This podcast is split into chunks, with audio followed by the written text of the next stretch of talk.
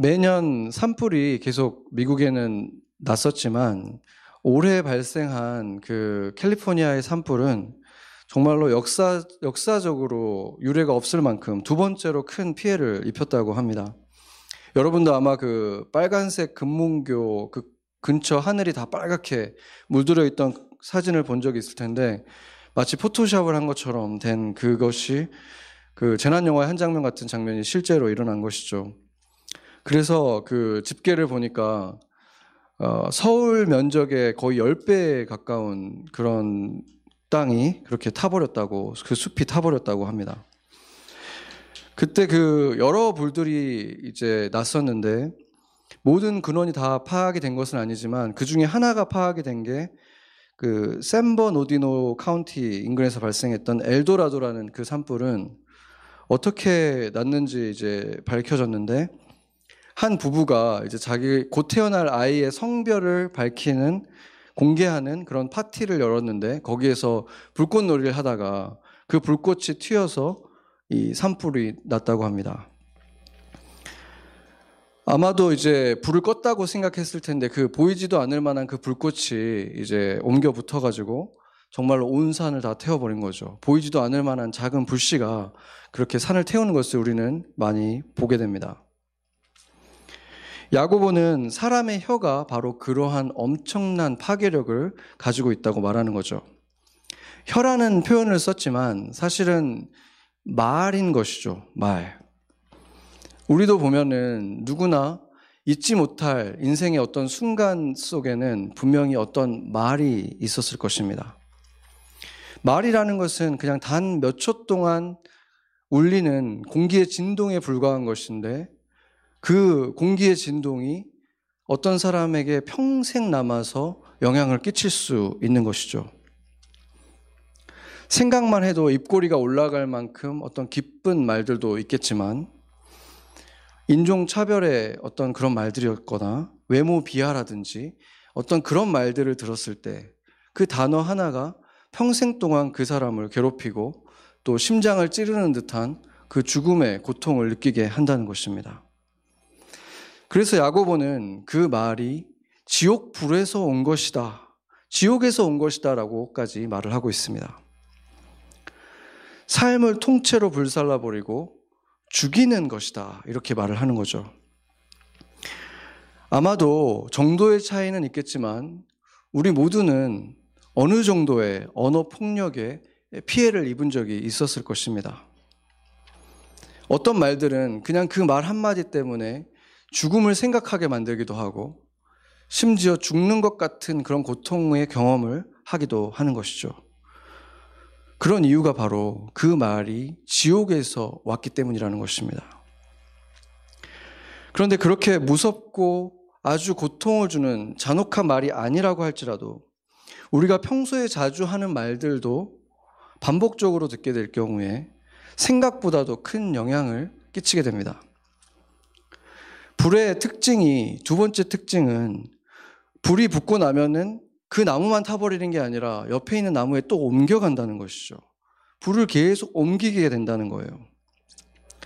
그 트라우마에 대해서 연구한 학자들이 뭐라고 얘기하냐면 big 트라우마랑 small 트라우마가 있는데 그 big 트라우마라는 것은 어떤 재난을 당하거나 뭐 어떤 성폭행 사건이나 일, 그 인생에 있어서 정말 끔찍한 어떤 극단적인 경험 속에서 그 트라우마가 생기는 것을 말하는데 그런 일이 아니어도 small 트라우마라고 하는 것은 일상에서 사람들이 많이 겪는 것들인데 그것이 반복적으로 일어날 때 자신감과 자존감이 낮아지고 또 수치심, 죄책감, 무력감 이런 것들에서 헤어나오지 못하는 어, 그런 고통들을 계속해서 가지고 살게 되는 일이 일어난다는 것이죠. 그런데 공교롭게도 이런 small 트라우마는 주로 가정에서 일어난다는 것입니다. 그리고 그 가정에서도 80%는 부모의 말에 의해서 어, 생겨난다는 것입니다. 많은 사람들이 이제 사람들이 상처를 받으면 어떤 그런 말로 인해서 상처를 받으면 코르티솔이라고 하는 호르몬이 생긴대요. 근데 이 코르티솔이라는 호르몬이 어떤 역할을 하냐면 뇌 속에는 해마라는 게 있고 해마 안에는 뉴런들이 이렇게 움직이는데 그 역할이 뭐냐면 장기 기억 장치와 단기 기억 장치에서 그 정보를 오가는 역할을 그 뉴런을 하는데 이 코르티솔이 뉴런을 죽인대요. 그러면 어떤 일이 일어나겠습니까? 학습이 안 되는 거죠. 배운 것을 장기 기억 장치로 옮기지를 못하고 또 시험 보거나 이렇게 할 때 만약에 그런 스트레스를 받으면 장기 기억 장치에서 단기 기억 장치로 가져오질 못하고 그러기 때문에 시험을 망치고 이런 일들이 일어난다는 거죠. 그래서 이것이 심해지면은 어떤 긴장되는 상황만 오면은 머리가 하얘져 가지고 아무것도 알고 있었던 것인데도 전혀 문제를 풀지 못하고 기억하지 못하는 일들도 일어날 수 있다는 거죠.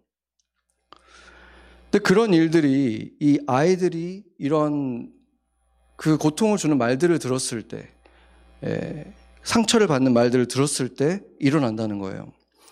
제가 그 상처 주는 말들에 대해서 이렇게 적은 책들이 있더라고요. 이런 말들이 상처를 준다. 그몇 개의 책을 읽어봤는데 에, 공통적으로 나오는 말들이 있더라고요. 그래서 제가 정리를 해봤습니다. 그럴 줄 알았어. 너가 그렇지 뭐. 어쩐지. 이것도 못해? 내가 몇 번을 말해. 뭘 그렇게 꾸물거려? 너는 정신을 어디다 두고 다니니? 너 또 시작이야. 그만 안 해? 머리는 왜 달고 다녀? 그것밖에 못해? 저리 가. 야, 빨리 안 해? 뭐 하나 제대로 하는 게 없어. 너는 맨날 왜 그러니? 작작 좀 해. 생각이 있어? 커서 뭐가 되려고 그래? 시끄러. 똑바로 말해. 뭐가 또 문제야? 자식이 아니라 왼수야. 그래서 하고 싶은 말이 뭐야? 요점을 말해. 너만 그런 거 아니야. 요란 떨지 마. 하는 거 보니 결과가 뻔하다. 도대체가 누굴 닮아서 이 모양이냐? 너 바보야? 넌 머리가 나빠서 안 돼. 그렇게 하다가는 인생 망칠 거야. 하루 종일 집에 있으면서 뭐 했어? 늘 이런 식이야. 당장 집어쳐. 이 말들의 목록을 들었을 때, 이 중에 하나라도 처음 들어본 말들이 있습니까? 낯선 말이 있습니까? 우리는 분명 이런 말들을 누군가에게 들었을 것이고, 또 누군가에게 하고 있을 것입니다. 마치 불이 옮겨 붙듯이 계속해서 옮겨가고 있는 거죠.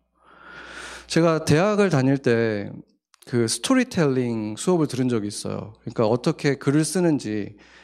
그런데 그걸 들을 때 제가 굉장히 놀랐던 것이 새로운 이야기를 창작할 때는 아무것도 없는 데서 시작하는 게 아니더라고요. 뭐 주인공의 직업이라든지 시대적인 배경이라든지 사건의 종류는 항상 다르겠지만 세상의 모든 이야기는 결국에 뼈대가 거의 기승전결이라는 그 뼈대는 항상 똑같고 더 놀라운 것은 그 뼈대 위에 어떤 사건이 생기면 그 사건 속에서 주인공들이 대화하는 그 패턴 있잖아요. 등장인물의 그 대사는 거의 똑같다는 거예요. 이야기들은 다른데 그 대화가 일어날 때 주고받는 대화의 패턴이 항상 비슷하더라는 거죠. 그게 굉장히 흥미로웠습니다. 다 다른 이야기인 줄 알았는데 친구끼리의 대화, 부모와 자식의 대화, 뭐 연인끼리의 대화, 이 대화의 패턴이 그냥 거기다 끼워 넣으면 되듯이 이렇게 항상 어떤 패턴이 있다는 거죠. 좋은 예는 아니지만 예를 하나 들어보자면 어떤 엄마가 자식에게 이렇게 말을 합니다. 내가 너를 낳고도 땡땡땡. 이런 말을 하면 자식은 뭐라고 할까요? 누가 낳아달라고 했어? 그쵸? 딱 떠오르지 않습니까? 이게 그러니까 세트로 돼 있는 거예요. 거의 이런 장면은 부모와 자식의 갈등이 나오는 장면에서는 언제나 거의 등장한다는 거예요. 이런 식으로 패턴이 있다는 거죠. 마치 우리 안에 어떤 자판기가 있는 것처럼 뭐가 들어오면 자동으로 튀어나오는 그런 대화의 패턴이 있다는 것입니다.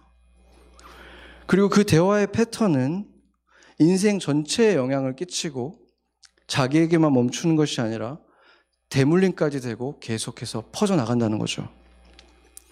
마태복음 15장 18절을 보면은 예수님이 뭐라 그러냐면 입에서 나오는 것은 마음에서 나온 것인데 이것이 사람을 더럽게 만든다. 그러니까 말이 사람을 더럽게 만드는데 그 이유가 사람 안에 있는 죄악이 사람 안에 지옥이 그 입을 통해서 나와서 지옥을 계속 만들어 나간다는 거죠. 다른 사람들에게 상처를 줄 뿐만이 아니라 자기 자신도 더럽힌다는 거예요. 그러니까 이렇게 이런 말들이 한 번 등장을 하면 우리 안에 있는 지옥과 만나면 입에 딱 달라붙는 거예요. 너무 재밌는 말처럼 느껴지고 한 번 들으면 안 잊어버리고 그 말을 꼭 어디서 또 하게 만들고 얼마나 효과적입니까? 사탄이 쓰기에. 그런 말 하나가 나오면 순식간에 퍼져나가는 거예요. 그렇게 지옥을 만들어 나가는 거죠. 사실상 그래서 신약 성경이나 구약 성경을 보면은 일일이 다 찾아보기 어려울 만큼 말에 대해서 경고를 하고 있는 것이 굉장히 많습니다. 이렇게 끊임없이 말에 대해서 경고를 하는데 우리 그리스도인들은 그러면 말에 대해서 얼마나 조심을 하고 있습니까? 말 그 한마디가 불씨가 돼서 나무 하나를 태우는 게 아니라 그 나무 뒤에 또 나무 또 나무 이렇게 계속 태우게 되는데 그 지옥을 만드는 그 말들을 우리는 조심하고 있습니까? 한마디 말로 어떤 사람의 인생을 망쳐버릴 수도 있고 그렇게까지 하지 않더라도 누군가가 뭔가 하려고 하는데 맥이, 맥이 빠지게 만들고 수치심을 가지고 살아가게 만들고 오랫동안 두려움과 절망에 빠지게 하는 말들을 해놓고도 정작 가해자는 내가 그냥 말 실수한 거야. 말 한마디 실수한 거야. 이렇게 넘어가 버릴 수가 있다는 것이죠. 그런데 정말 이렇게 잠깐의 공기의 진동에 불과한 말이 어떻게 이렇게 파워풀한 것입니까? 어떻게 이렇게 파워풀할까? 온 세상에 있는 모든 것들 중에서 말을 할 수 있는 존재는 인간밖에 없습니다. 한 존재가 더 있죠. 하나님. 하나님과 인간만 말을 할 수가 있어요. 세상이 처음 창조될 때 무슨 일이 있었는지 창세기 1장에 이렇게 기록하고 있습니다.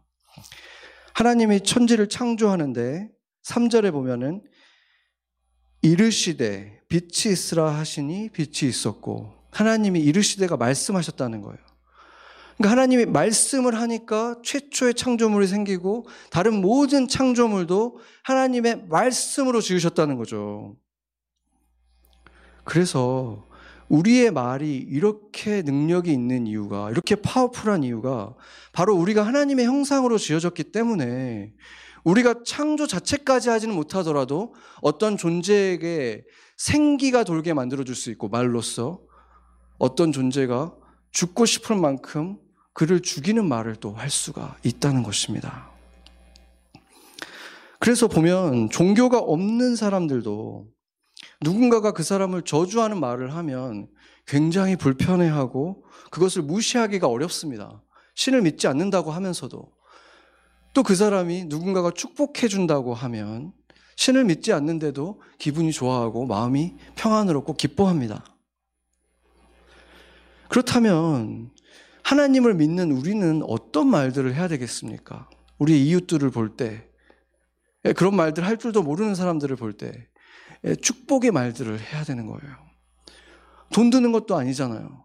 정말로 하나님이 축복하기를 원하시기 때문에 아끼지 말고 축복하는 말들, 고마우면 고맙다는 말들, 칭찬하는 말들, 그리고 뭔가 칭찬할 것, 뭔가 기뻐할 것, 뭔가 감사할 말이 있을 때 그 기회들을 놓치지 말고 최대한 찾아내서 많이 표현하고 축하해야 된다는 거예요. 독일의 철학자이자 언어학자인 홈볼트가 뭐라고 말을 했냐면 사람의 언어가 그 사람의 생각하는 방식을 결정한다. 이렇게 말을 했고 또 철학자 하이데거도 언어는 존재의 집이다. 그러니까 존재가 언어를 만드는 것이 아니라 언어가 존재를 또한 만든다. 이런 얘기를 하는 거죠. 물론 우리가 생각하는 것을 말로 표현하지만 우리가 말하는 것이 또한 우리의 생각을 바꾸기도 한다는 것입니다. 제가 미국에 처음 와서 영어를 배울 때 결심했던 게 있었어요. 욕은 물론이고 비웃는 어떤 그런 비웃는 말들, 빈정거리는 거, 비아, 비아냥거리는 그런 말들 되게 많잖아요. 그냥 시시콜콜 한 이런 말들, 농담처럼 하지만 뭔가 이렇게 시니컬하고 이런 말들은 아예 그냥 배우지를 말아야 되겠다. 그런 생각을 한 이유가 제가 예수님을 믿었고 제 언어가 순화가 어느 정도 이루어지긴 했지만 저도 모르게 그런 말들이 한국말로는 튀어나오는 것. 마치 세트처럼 이 말이 왔으니까 나는 이 말을 대꾸해야 될 것 같은 그 말들이 튀어나오는 것들을 경험을 하는데 그걸 없애기가 너무 힘든 거예요. 한번 입력돼 있으니까. 그래서 어차피 새로운 언어를 배우니까 이 언어를 배울 때는 아예 입력 자체를 안 해버려야 되겠다. 제가 그렇게 결심을 한 거죠. 그런데 그러고 나니까 진짜 볼 게 없는 거예요. 그 영어를 하려면 이렇게 뭐 배우면서 해야 되는데. 네. 그래가지고 결국에는 제가 팟캐스트를 듣는데 그 목사님도 설교밖에 들을 게 없더라고요. 그 목사님 설교 들으면서 그때 이제 제가 그림을 그리는 일을 했었기 때문에 공부하면서 그 하나님의 섭리가 또 있었던 거죠. 제가 그때는 뭐 목사가 될 줄 알고 들었던 건 아닌데 정말 영어를 공부하기 위해서 많이 들었었습니다. 여러분이 지금 제가 정말 볼 게 없다 했을 때 이렇게 웃으신 이유가 있을 거예요. 여러분들이 접하는 그 미디어들, 그게 무엇이든지 간에 그 안에는 영화나 드라마나 다 마찬가지예요. 그 대화의 패턴들을 보면은 아주 오래된 저주의 언어들로 가득한 거예요. 그래서 그 언어를 바꾸고 싶다면 그런 것들을 줄이거나 끊어야 되는 거예요. 그리고 자신의 대화의 패턴을 한번 들여다봐야 돼요. 내가 지금 하고 있는 이런 말들, 툭툭 튀어나오는 이 말들 어디서 온 건가? 만약에 지금 내가 하는 이 말들이 내가 자주 본 드라마나 예능 프로그램에서 많이 나오는 그런 말들이면은 어떻게 해야 되겠습니까? 그걸 그냥 웃어 넘길 일이 아닌 거예요. 그 심각성을 깨닫고 어떤 표현으로 그걸 대체할 수 있을지를 고민을 해봐야 돼요. 왜냐하면 그 언어는 내가 무의식 중에 사용했지만 그 언어의 특성상 분명히 내 주변의 사람들에게 해를 끼치고 있었고 나를 더럽히고 있었기 때문에 그 심각성을 알아야 된다는 거죠. 왜 그렇습니까? 지옥에서 난 죽이는 언어들이기 때문인 것입니다. 그 언어들을 버려야만 내 삶을 바꾸고 내 인생도 달라질 수가 있는 거예요. 내가 변화될 수 있는 것입니다. 그리고 나에게까지 왔지만 이제는 나로부터 다른 사람에게 더 흘러가지 않도록 그 불씨를 꺼트릴 수가 있는 것입니다. 그러나 그것은 우리가 애써서 그냥 우리 힘으로 할 수 있는 일은 아닙니다. 야고보가 뭐라 그랬습니까? 심지어 벌레까지도 길들이는 일들이 있는데 도저히 길들일 수 없는 그 한 가지가 바로 혀다. 이렇게 얘기를 하잖아요. 한탄을 하잖아요. 그래서 이런 일이야말로 우리가 주님께 부르짖으면서 강구해야 되는 일인 거예요. 이제 문제를 우리가 확인했으니까 거짓은 이제 빛 가운데 드러났으니까 내가 이런 것에 속고 있었고 무의식 중에 이러고 있었습니다라는 게 드러났으면 이제 주님이 원하시는 그 일, 그 언어를 바꾸는 일을 우리가 주님에게 가지고 나가서 다 부서뜨리고 버리고 새롭게 해달라고 우리가 강구해야 되는 거예요. 이 부정적이고 죽이는 언어들을 긍정적이고 살리는 언어로 다 대체해 주시기를 소망의 언어로 바꿔 주시기를 우리가 기도해야 되는 것입니다. 이 주님의 뜻 가운데서 우리가 이 기도를 할 때 주님께서 반드시 이 기도를 들으시고 우리의 언어를 바꿔 주실 것입니다. 아멘. 아멘. 저도 솔직히 아까 그 말들을 볼 때 정말 가슴이 철렁하고 고통스러웠어요. 제가 오늘 아까 읽으면서도 힘들었어요. 왜냐하면 너무 낯설지가 않은 거예요. 그래서 저도 이렇게 아직도 버려야 할 언어들이 너무나 많구나. 이렇게 남아있긴 하지만 그럼에도 소망을 가질 수 있었던 것은 예전에 예수님을 몰랐을 때 그리고 뭐 10년 전에 나의 모습에 비하면 정말 쓸데없고 남에게 그냥 웃으면서 지나쳤지만 그 지옥의 언어였던 것들을 많이 버렸구나. 이런 것 또한 제가 볼 수 있었기 때문에 감사한 마음도 있었습니다. 그리고 그 언어들이 달라진 것을 보니까 언어만 달라진 게 아니라 언어와 함께 나도 같이 비례해서 변화돼 왔다는 것도 볼 수 있었던 거예요. 그리고 영어로는 제가 그런 표현을 정말 거의 입에 담지 않았던 것 같아요. 배우지 않으려고 애썼기 때문에. 기독교와 전혀 상관없는 아까 그런 심리학자들도 철학자들도 사람의 언어가 긍정적으로 바뀌면 인생도 긍정적으로 바뀐다고 이렇게 확신하면서 수많은 책들이 나오고 그것을 주장하고 있잖아요. 그리고 과학적으로 논리적으로 그것에 대해서도 해석하고 있고 또 언어가 긍정적이 되면 인생이 긍정적으로 된 사례들까지도 그런 책들을 보면은 여러 사람의 이야기들이 나오고 있습니다. 성경도 이렇게 말하고 있지만 실제로 과학자들도 철학자들도 심리학자들도 얘기한다는 거예요. 말이 소망적이 되면 인생도 소망적이 된다. 소망했던 일들이 삶에 펼쳐진다. 이렇게 얘기를 하고 있다는 거죠. 그러나 대부분의 세상의 사람들은 잠깐의 효과를 보고 또 작심삼일하고 멈추는 경우들이 많잖아요. 그 이유는 이것이 지옥에서 온 쉽게 끊어질 수 없는 것이기 때문에 그런 거예요. 지옥의 언어를 버리는 일들은 단지 단순하게 그냥 꾹 참으면서 넘어갈 수 있는 일이 아닌 거예요. 어떻게 이길 수 있겠습니까? 마음에 천국이 있어야 되는 거예요. 그냥 그걸 참는 것이 아니라 천국의 생명이 우리 안에 있어야지만이 그 변화가 실제로 일어나야 되는 것이죠. 참는 것이 아니라 내가 이 말을 너무 하고 싶은데 참는 것이 아니라 천국의 언어로 그것이 아예 그냥 변화가 되어야 된다는 것입니다. 아까 캘리포니아 산불을 얘기를 했는데 그 얘기를 하면서 왜 자꾸 기후 변화를 얘기를 하겠습니까?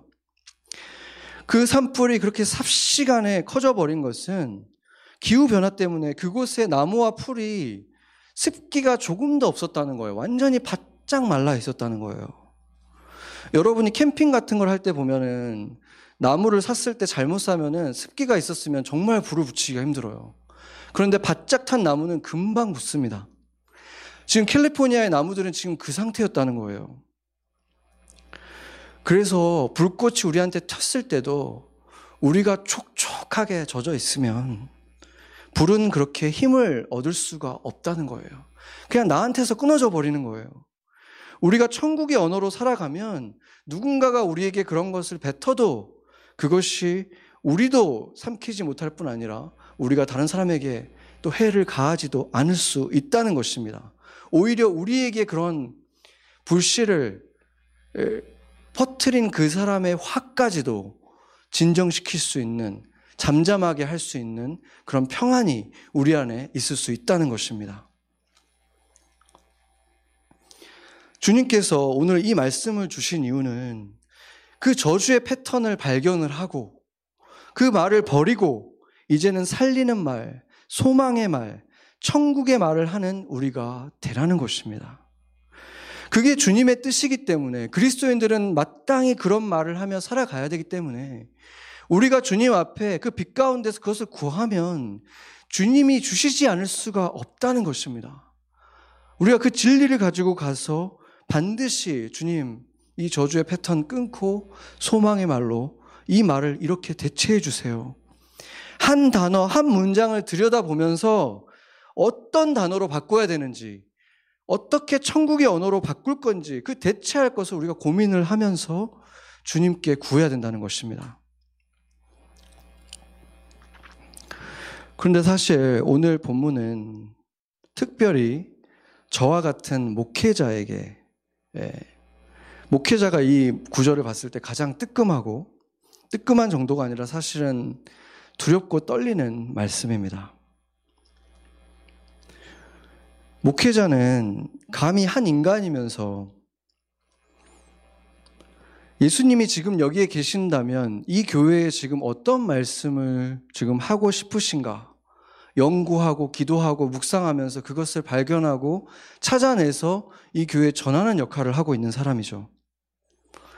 거룩한 하나님의 말씀을 내 입을 통해서 지금 대언을 하는 사람인 거잖아요. 그렇지만 제가 지금 강단에서 전하는 이 말씀을 하나님의 말씀이라고 하는 것이지 제가 평소 때 그냥 하는 말들이 다 하나님의 말씀인 것은 아닌 것이죠. 성숙한 교회는 그 차이를 분명히 알고 이해하고 있어야 되는 것은 맞습니다. 그러나 그렇다고 해서 목사의 평상시 언어는 아무래도 상관이 없을 수가 있겠습니까? 그럴 수가 없는 것이죠. 하나님의 말씀을 대언하는 이 입술을 가지고 지옥의 말, 저주의 말을 입에 담고 살아서는 안 된다는 것입니다. 하나님의 말씀을 내 입으로 대언하는 것이 부르심인데 평상시에 이 강단이 아니다고 할지라도 교회 안에서가 아니라고 할지라도 그 입에서 나온 불씨가 얼마나 더 거세고 더 급한 산불을 일으키겠습니까? 그래서 지금 야고보는 목회자와 같이 말씀을 가르치는 사람들에게는 더 큰 심판이 있기 때문에 그것에 대해서 경고하고 있는 것입니다. 하나님도 예수님도 뭐라고 하셨습니까? 누가복음 12장 47절, 48절을 보면은 같이 한번 읽어 보겠습니다. 주인의 뜻을 알고도 준비하지 아니하고 그 뜻대로 행하지 아니한 종은 많이 맞을 것이요 알지 못하고 맞을 일을 행한 종은 적게 맞으리라 무릇 많이 받은 자에게는 많이 요구할 것이요 많이 맡은 자에게는 많이 달라 할 것이니라 아멘. 이게 지금 그러니까 하나님의 뜻을 모르는 편이 차라리 낫다. 지금 그 말씀하고 있는 거겠습니까? 알려고 하지 말아라. 하나님이 뭔가 맡, 맡겼을 때 맡으려고 하지 말아라. 지금 그 말씀 하는 거겠습니까? 그래서 주님께서 나에게 주신 것이 많다고 생각을 한다면 그것이 무엇이든지 간에 교회에 오래 다닌 것일 수도 있고 성경 공부였을 수도 있고 제자 훈련이었을 수도 있고 그것이 무엇이든지 간에 하나님께서 무언가 주셨다면 그 사람들은 머물러 있으면 안 된다는 거예요. 받은 만큼 계속 성장하고 더 성숙해지고 더 많은 사람들에게 사랑을 끼치고 영향을 끼치고 그렇게 되어야 한다는 것입니다. 특히나 말을 삼가고 경망스럽고 덕이 되지 않는 언어의 습관들을 버리고 살리는 언어를 하는 사람들로 계속해서 새롭게 되어야 한다는 것입니다. 이 목사라는 말을 이제 영어로 pastor라고 하는데 그게 이제 pasture 그러니까 초원 초장이라는 그 말에서 왔어요. 그러니까 양을 치는 그 목동 이런 뜻인데 예, 그 말이 그 등장한 것이 요한복음 10장 14절입니다. 여기 보면 예수님이 본인을 이제 선한 목자라고 하면서 나는 내 양을 알고 양도 나를 아는 것이다 했고 나중에 이제 베드로에게 이제는 내가 떠날 때 네가 내 양을 쳐야 된다. 내 양을 먹이고 쳐라 했기 때문에 결국에 제자들은 기본적으로 이제 목자의 역할, 크고 작은 목자의 역할들을 하는 것인데 여기에서 가장 중요한 것은 무엇입니까? 서로 잘 알고 내 양은 나를 알고 나도 그를 알고 관계를 맺고 있어야 된다는 얘기를 지금 하고 있는 거잖아요. 그런데 그 서구 세계에 이제 대도시가 막 생겨난 시기가 있었죠. 19세기 때 어떤 일들이 일어나냐면 패스터라는 말 대신에 프리처라는 말들이 더 많이 사용되기 시작해요. 명칭을 점점 바꿔가요. 그 목사님들이. 왜 그랬냐면 런던만 해도 이제 수천 명의 사람들이 모이는 교회들이 대형 교회들이 생겨났거든요. 그러니까 예전처럼 성도들과 서로 알고 지내는 것이 불가능해지는 거예요. 그러니까 이제 역할을 분담하기 시작하고 자기는 프리칭을 하는 사람이 돼버리는 거죠. 그때부터 이제 영국이나 미국에서는 자연스럽게 패스터라는 말 대신 설교자, 프리처라는 말들을 많이 쓰기 시작합니다. 그게 옳든 그르든 간에 최소한 그들은 자신이 지금 패스터의 역할을 안 하고 있다는 것을 시인한 것이죠. 그런데 지난 그 최근 수십 년간에 일어난 현상을 보면은 수만 명이 모이는 교회에서 전혀 모르는 사람들 앞에서 설교를 하면서도 자신이 그들의 패스터라고 얘기를 한다는 거예요. 그것도 그들을 담당하고 있는 담임 목사라고 이렇게 딱 써 있어요. 근데 이것의 심각한 문제가 뭐냐면 그 자체가 이미 거짓이기 때문인 것이죠. 생각을 해보세요. 술, 술 회사에서 술 이름을 물이라고 지어서 이제 그걸 물이라고 부른다고 해서 그 술이 물이 되는 것은 아니잖아요. 그 사람은 도대체 누구에게 목사의 역할을 하고 있기에 자신을 당당하게 담임 목사라고 얘기를 할 수가 있는 것입니까? 에베소서 4장 11절에서 12절을 보겠습니다. 여기를 보면은 어떤 사람은 사도로, 어떤 사람은 선지자로, 어떤 사람은 복음을 전하는 자로 이렇게 돼 있죠. 근데 여기를 보면은 그 원어로 보면은 사도, 어떤 사람은 사도로 하고 나서 or에 해당하는, 그러니까 또는 에 해당하는 전, 그 접속사로 이어져 있다가 마지막에 이제 어떤 사람은 그리고 한, 한 사람당 하나씩 지금 역할을 맡겼죠. 근데 마지막은 어떤 사람은 목사와 교사로 이렇게 되어 있다는 거예요. 그리고 어떤 사람이라는 말도 singular.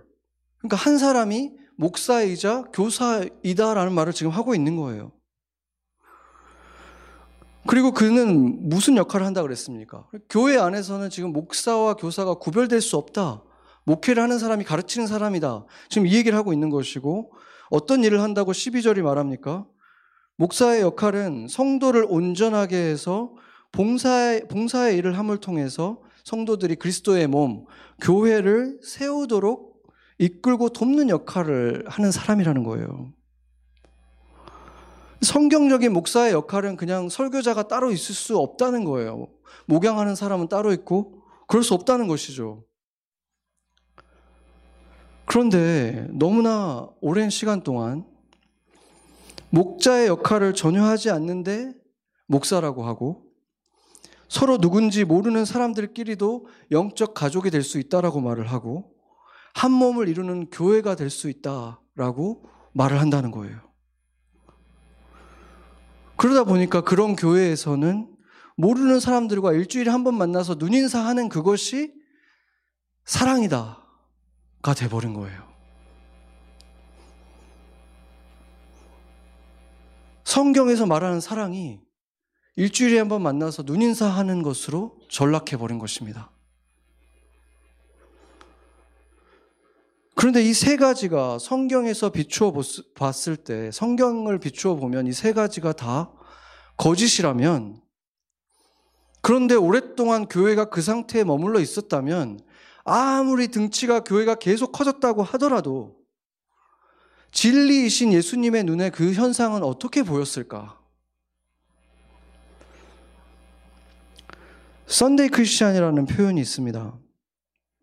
일주일 내내 예수님을 모르는 사람들과 거의 똑같은 모습으로 구별되지 않는 모습으로 살다가 주일날 교회 나오는 것 그거 하나만 차이가 난다는 꾸짖기 위해서 어떻게 보면 모욕적인 표현인 거예요, 굉장히.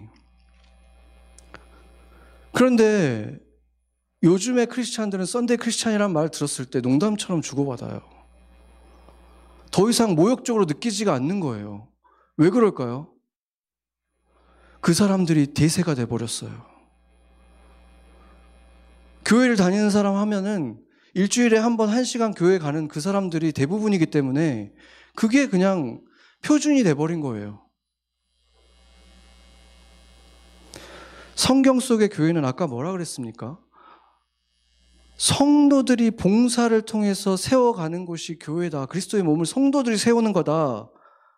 그렇게 서로 섬기면서 봉사하면서 교회를 세우는 것인데 사람들이 몰리는 교회를 보면 직원들이 엄청 많고 그 직원들이 교회를 다 세우고 있다는 거죠. 그럼 성도들은 뭐 합니까? 그런 교회에서 뒷짐지고 앉아서 그 온갖 좋은 서비스들을 다 받는 거예요. 그렇게 성도들은 어느 순간 교회를 세우는 사람들이 아니라 서비스를 받는 사람들이 되어버린 기이한 기독교. 그런데 그게 이제, 이제는 대세가 되어버렸다는 거죠. 그게 이제는 표준이 되어버렸다는 거예요. 예수님이 정말로 기독교의 주인이시라면 언제까지 이러한 기독교를 참으시겠습니까? 언제까지 두고 보고 계시겠습니까? 이걸 그대로 두신다면은 마치 아이에게 수업 들으라고 컴퓨터를 사줬고 지금 수업 들어야 되는 시간인데 하루 종일 게임만 하고 있는데도 개의치 않고 아무 말도 안 하는 부모랑 무슨 차이가 있겠습니까? 이렇게 말씀에다가 비춰보면 이렇게 선명하게 옳은 것과 그른 것, 진실과 거짓이 다 드러나고 있는데 또다시 거울을 보고 뒤돌아서면 다 잊어버리는 사람처럼 그런 존재가 돼야 되겠습니까? 아니면 이제는 주님의 마음을 생각하면서 가슴을 치며 회개하시겠습니까? 나 자신에 대해서만이 아니라 이 시대의 교회들을 보고 과연 이 시대의 교회의 표준은 무엇인가? 어떤 모습을 사람들이 교회라고 말하는가? 어떤 사람을 담임 목사라고 말하는가? 어떤 사람들을 성도라고 말하는가? 한번 보고 그게 잘못됐다면 그 이상한 것이 정상이 되고 표준이 되어 있다면 기독교를 위해서 가슴을 치면서 중보해야 되지 않겠습니까? 그러고 나면 주님이 왜 온 세상의 교회들을 이렇게까지 흔들고 계시는지 거울에 비춰보면 이유가 훤히 보이지 않습니까? 그렇다면 이제 무엇을 해야 되겠습니까? 우리가 먼저 달라져야 되는 거예요. 저는 저대로 성경 말씀에 비춰본 목회자의 모습은 무엇인가 보면서 반성하고 회개하고 변화되어야 될 것이고 여러분도 각자 부르심에 따라서 나는 지금 성경에 비춰봤을 때 옳은가? 이렇게 달라져야 된다는 것입니다. 특별히 오늘 주신 말씀 속에서 나는 성도, 거룩한, 거룩한 것을 쫓아가는 사람이라고 하면서 내 언어는 거룩한가? 아니면 세상 사람들처럼 지옥의 언어를 계속 말하고 있는가? 퍼트리고 있는가? 나도 모르게, 알게 모르게 무의식 중에 튀어나오는 이 말들은 거룩한가? 사실은 지옥의 말이었는가? 그렇다면 자판기처럼 무슨 말이 나오면 자동으로 튀어나오는 이런 말들 하나하나 다 비워내고 버려야 한다는 것입니다. 크리스천 상담가로 특히 부부와 가족 관계에 대한 연구를 깊게 했던 세계적인 상담가 가트맨이라는 분이 있어요. 가트맨 인스튜트가 아마 미국에서도 부부 상담으로 제일 유명한 곳인데 이제 이제 이분이 한국에서 한 세미나를 세미나를 했는데 에, 질문을 이렇게 받았습니다. 한 엄마가 이렇게 물어봤어요. 교수님의 말씀을 듣고 나니까 제가 지금까지 아이들에게 잘못한 것이 너무 많다는 것을 깨달았습니다. 근데 이제 어떻게 해야 됩니까? 이렇게 물어본 거죠. 그러니까 이미 죽이는 말을 너무 많이 해버렸고, 그걸로 지금 아이들에게 상처를 너무 많이 줬다는 사실을 깨달았는데, 이미 엎질러진 물 아닙니까? 너무 늦은 거 아닙니까? 이렇게 물어본 거죠. 그런데 그분이 이렇게 대답을 했습니다. 오늘 집에 가면 아이에게 진심으로 사과하세요. 엄마가 그동안 잘 몰라서 너한테 잘못된 것, 잘못한 것들이 많았는데 이제 알게 됐다고 정말 미안하다고 진심으로 말하세요. 그렇게 이야기하면 아이가 사과를 받아줄 겁니다.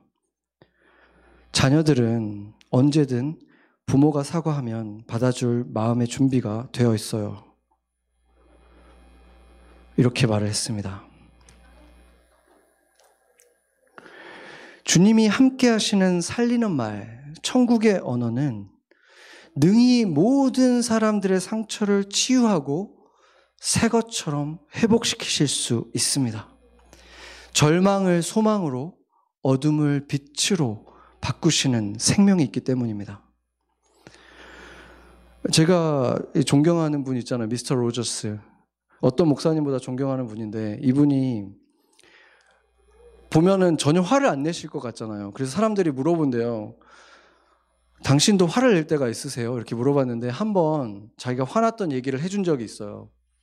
하루는 자기가 직장에서 굉장히 어떤 스트레스를 받고 나서 화가 난 채로 이제 그 자기 자식의 집에 잠깐 들렸대요. 그 손주들을 잠깐 보고 가려고 들렸는데 애들이 뒤, 뒷마당에서 막 물을 뿌리면서 막 놀고 있는데 그 물이 이제 막 자기한테도 좀 튈 것 같고 이러니까 이제 그만하라고 이제 그만하고 들어가자 이렇게 좋게 말을 했는데 바로 그만두질 않고 계속 조금씩 계속 하더라는 거예요. 화가 이렇게 계속 점점 올라와 가지고 좀 단호하게 이제 화를 내면서 그만해. 그리고 이제 들어가라고 한 다음에 이제 집으로 돌아왔는데 가만히 생각을 해보니까 자기가 진짜 화가 난 것은 그 아이들 때문에 화가 난 게 아니라 내가 스트레스가 이렇게 받아져 있었는데 화가 나 있던 차에 이제 그렇게 튀어나왔다는 것을 알게 되고 너무 미안한 마음이 들어서 전화를 했대요. 그 알렉산드라는 손주한테 전화를 해가지고 내가 정말 미안하다. 그렇게 얘기를 했는데 아이가 뭐라고 대답을 했을까요? 알렉산더가 이렇게 대답을 했어요. 영어로. Oh, Baba, everybody makes mistakes sometimes. 이렇게 말했다는 거예요. 네. 이 대답을 듣고 그 미스터 라저스가 거의 울 뻔했다고 회상을 하더라고요. 이 천국의 언어는 천국의 언어를 또 만들어내는 거예요. 누군가가 그런 말을 하더라고요. 입은 머리와 가슴의 중간에 있다. 정말 그렇지 않습니까? 머리로 하나님의 말씀을 기억하면서 가슴 속의 사랑으로, 진심으로 말하세요. 그냥 튀어나오는 말 말고. 그런 천국의 말이 우리의 말이 되게 해야 된다는 것입니다. 길들여지지 않은 혀는 지옥으로 온 언어들로 지옥을 만들어 갑니다. 한마디 말이 거, 거대한 불길이 되어서 자신은 물론 주변의 사람들까지 다 태워버립니다. 그러나 그 혀와 온 몸이 그리스도와 함께 십자가에 못 박히면 부활의 주님과 함께 하면 우리 우리의 혀도 예수님과 함께 예수님처럼 살리는 말을 하는 사람, 천국의 언어로만 담겨 있는 사람 될 수 있다는 것입니다. 그 혀는 이제 천국으로부터 온 언어들로 생명을 흘려보내는 생수의 강이 되어서 지옥의 불도 꺼트리고 다 타버린 것 같이 넘어져 있는 그 사람들까지도 살리는 생명수의 강이 될 것입니다. 같이 기도하겠습니다. 오늘 기도를 좀 같이 했으면 좋겠습니다. 몇 가지 기도를 같이 하겠습니다. 먼저 잠시 조용히 예, 묵도하는 시간을 가지면 좋겠는데 내가 자주 또는 최근에 내 입에서 튀어나왔던 지옥의 언어들은 없었는지 말씀의 거울로 그 언어들을 찾아내는 돌아보는 시간을 잠시 갖도록 하겠습니다. 조용히 같이 그렇게 기도하겠습니다.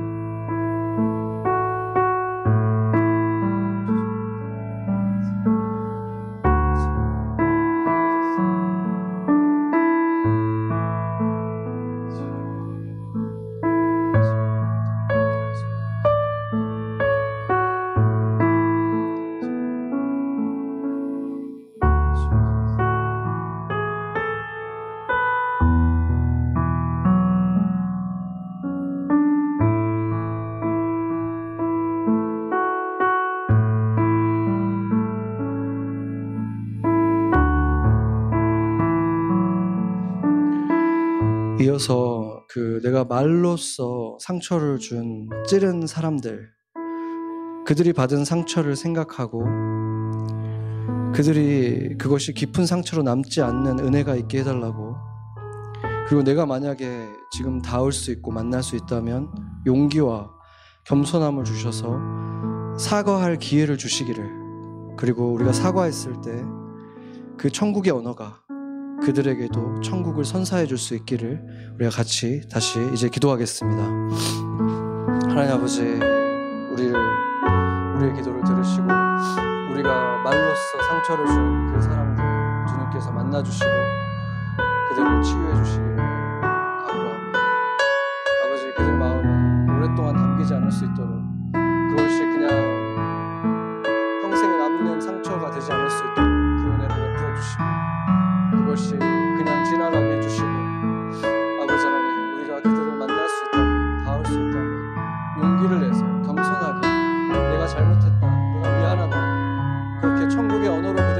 고백할 수 있게 용기를 주시고 그 천국의 언어로 그들로 다가갔을 때 그들 마음속에 천국이 임해서 용서하고 화해하고 그래서 상처로 남지 않는 그런 놀라운 축복에 흘러갈 수 있도록 주님 역사하여 주시옵소서. 아버지 하나님 우리가 맺은 모든 관계 가운데 그러한 천국이 임할 수 있도록 특별히 가족들 가운데 사랑하는 주변에 있는 사람들 가운데 그렇게 상처 준 말들을 아버지 하나님 곱씹는 것이 아니라 치유해내고 끄집어내고 빛 가운데서 깨끗하게 씻- 씻음을 받는 일들이 일어날 수 있게 하여 주시옵소서. 아버지 그 일을 하- 하겠노라고 용기 있게 나서는 겸손한 자들에게 복을 주셔서. 천국 경험하게 하여 주시옵소서.